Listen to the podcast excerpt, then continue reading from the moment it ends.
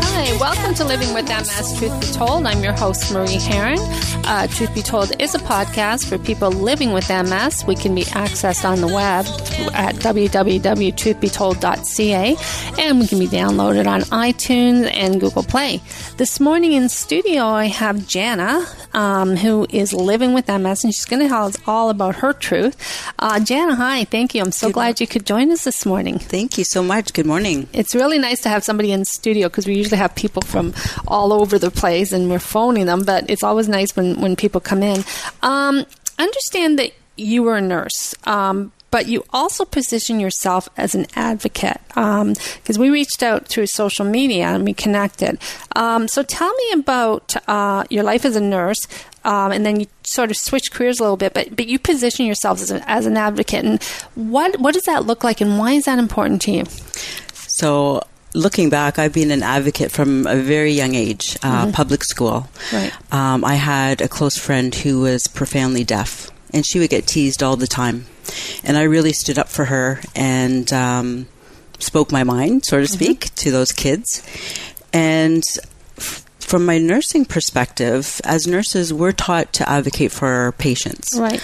Um, you know, it's really our due diligence to, to do that, but not all nurses are able to, to do that well. Right. Um, I don't think everybody can be an advocate. So, but I've always uh, felt very strongly to make sure that, um, you know, if my patient can't talk for themselves, then I'm there to help out. And right. that's how I've really integrated it into what I'm doing now as a nurse and just my life in general. Okay. And now you are living with M S. How are you managing your M S now? Because I know that we sort of connected and I, I you know, got the feeling that, you know, you're not a big med person, right? You're not big on the M S meds. So, um, how are, like, how are you managing your M S?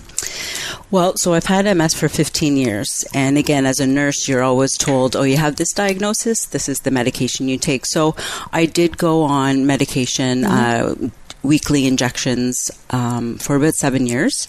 And I just couldn't handle the side effects. So I remember I spoke to my neurologist and asked her, What what else is out there? What else can I be taking? There has to be something more I could be doing. And she just, she literally put her hands up and said, Jana, I'm a doctor and I do medicine. And she's a lovely lady. I mean, nothing against her, but mm-hmm. she just didn't, she wasn't for or against. She just felt very strongly that I uh, take the medication. But after a seven year stretch, I thought, no, I can't, I can't do it anymore. So um, I actually went to a health food store mm-hmm. and asked one of their uh, registered uh, nutritionists, I guess she was, about um, what I could possibly take. So I started taking some supplements like right. fish oil, uh, apple cider vinegar, and mm-hmm. liquid greens. And I fa- fa- found that that really helped me out. What I struggle with most is fatigue. And so I thought that um, that... I call it my shooter, mm-hmm. uh, combination of supplements was really helping me. Right. So then I, I stopped uh, doing my injections, right. which my neurologist wasn't very happy about. But um, and again, I'm not suggesting to people that they should stop their medication. Um, it's just that's what I decided to do. And right. for me, it was the best decision okay. decision I've made. Um, and so this was a nutritionist you spoke to at a supplement uh, store, right? Um, and and you mentioned when we were, were uh, typing back and forth um, that, you know, you've looked at a, a plethora of different treatments. Um, so other than diet, was there anything else that you incorporated? Absolutely. So um, again, and I was very, I wasn't... Uh, very knowledgeable of the non-medicinal things that I could be doing. Mm-hmm. So I did a bunch of research. Um, and so I started going to a chiropractor on a monthly basis just for wellness. Mm-hmm. Um, it's amazing. I, I didn't even know a lot about what the benefits of chiropractic could have with the nerve, nerves in our body, just our blood flow in general. So I started going to a chiropractor on a monthly basis and it's very reasonably priced. Um, massage. Mm-hmm. Uh, no, I don't do that on a regular um, basis, but I found that there was some help in that. Yoga. I started right. doing some yoga. Um, And definitely exercise. I mean, I don't I don't do a lot of cardio.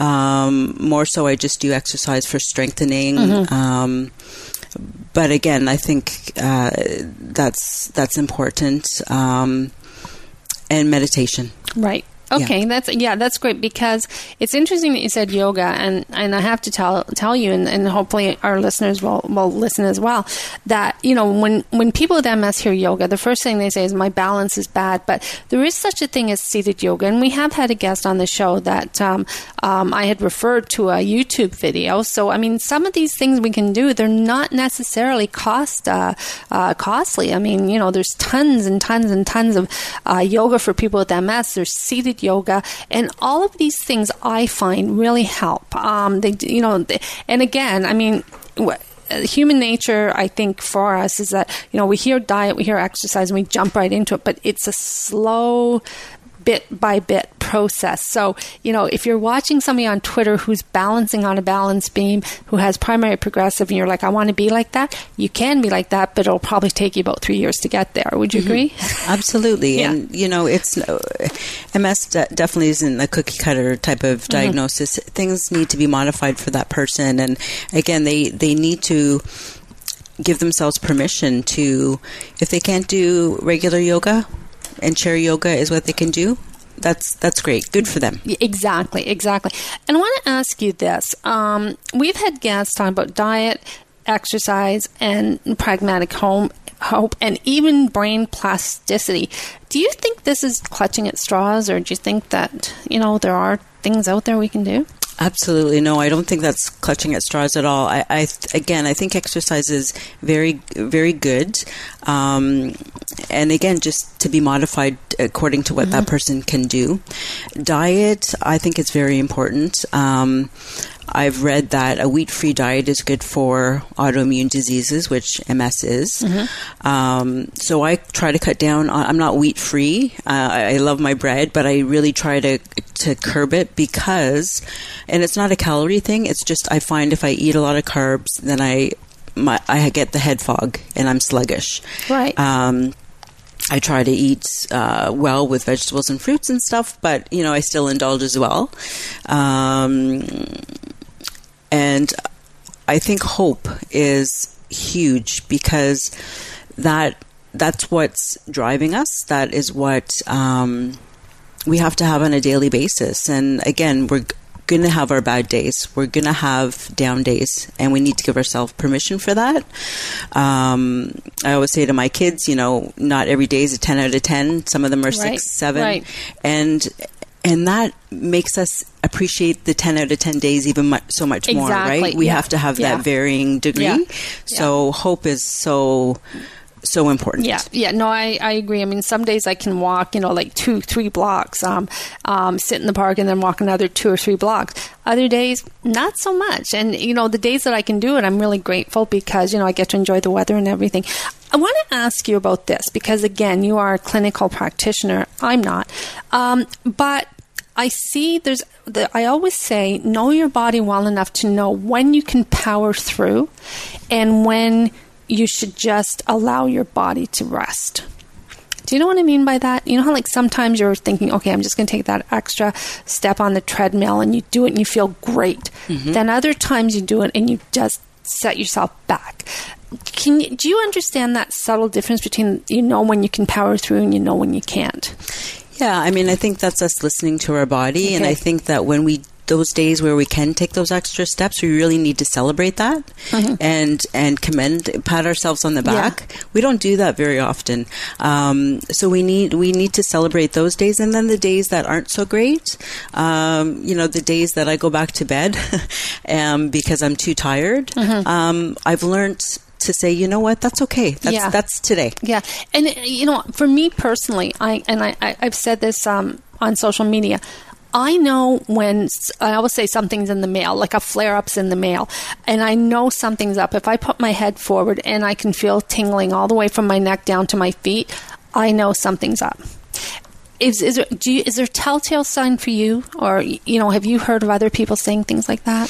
Yeah, absolutely. So before I was diagnosed, I had mm-hmm. the tingling when I mm-hmm. when I put my neck down. Okay. Um, that was when I was doing my master's, and I thought, oh, it's too much computer mm-hmm. time. And but now, so I haven't had that reoccur.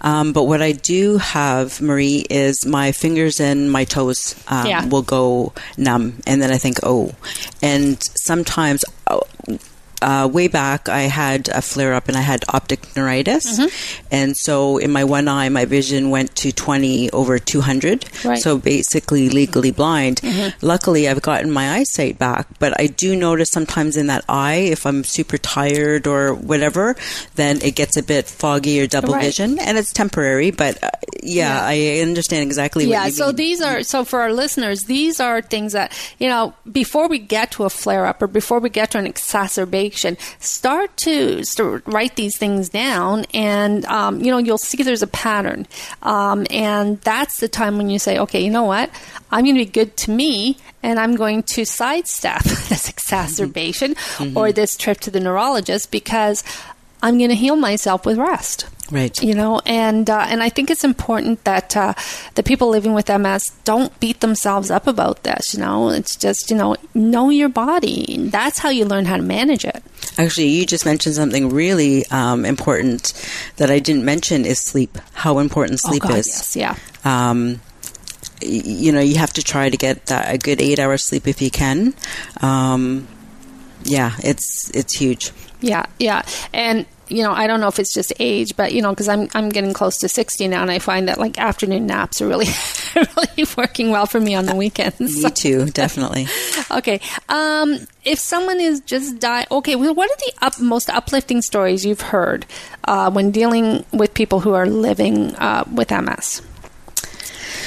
Well, you know what, Marie, to be perfectly honest, I've always kind of kept myself siloed. Mm-hmm. Um, I... didn't want to hear negative stories. I just, I knew what my diagnosis was. I did research. Um, I found out what worked for me. And I really, not until recently have I reached out to social media mm-hmm.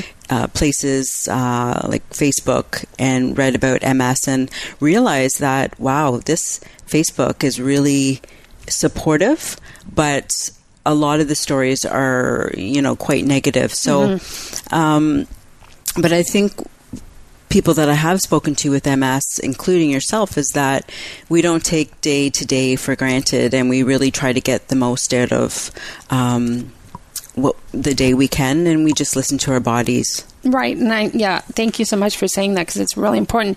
Now, um, somebody's just been diagnosed uh, with M S. They're listening in. Last piece of advice, last words for them? Oh, yeah. Well, um, again, if, if it's one of those bad days, give yourself permission. Don't feel bad. Don't feel guilty. You know, take that day as it comes. Um, and don't see M S as a as a life sentence. Right. Um, I mean, I've had M S for fifteen years. I consider myself very blessed that um, I can walk. People, when they when I tell them I have M S, they're, they're surprised. Um And just that, that hope piece of it. Don't right. don't give up hope. Don't get me wrong. When I was first diagnosed, um, it was difficult. Uh, I really struggled a bit. And I think that you almost go through the grieving process when you're diagnosed. You get angry, you know, you get sad, but then... You bargain. You bargain, yes. You know, you wonder what, yeah, what did I... Please, dear God, I won't do this again. Right, just, what did I do yeah, wrong? Yeah. You know, you go through all those emotions. And I, I think going through them is actually healthy. Um, but then you come to acceptance. And... that's where the hope really, I think, begins. Yeah. And that's when you decide, you know what? M S isn't me. I'm in charge and I'm going to take it by the reins and, right. um, you know, live my life to the fullest. So I, I think that's what I would tell somebody with an M S diagnosis that they've just heard of is that, yeah, you're probably feeling very overwhelmed right now and you're scared, but there's a lot of support out there. Get with, you know, get get with some good friends or whomever you can talk to, and make sure you just you um, let your feelings out and don't shut yourself in, and just reach out to other people in the same situation. Right. And definitely listen to Living With M S Truth Be Told at w w w dot truth be told dot c a. Jana, I want to thank you so much for coming in today. This has been so co- really cool. It's really nice to have you here. Um, and hopefully we'll have you back again. Thank okay. you. I would love to come back. This oh, has been a great opportunity. Yeah. Okay. Thank, thank you. you so much. Okay, thank you for living to, uh, listening to Living With M S Truth Be Told. I'm Marie Heron, your host. If you want to reach out to me with an email, it is marie at truth be told dot c a. Thank you.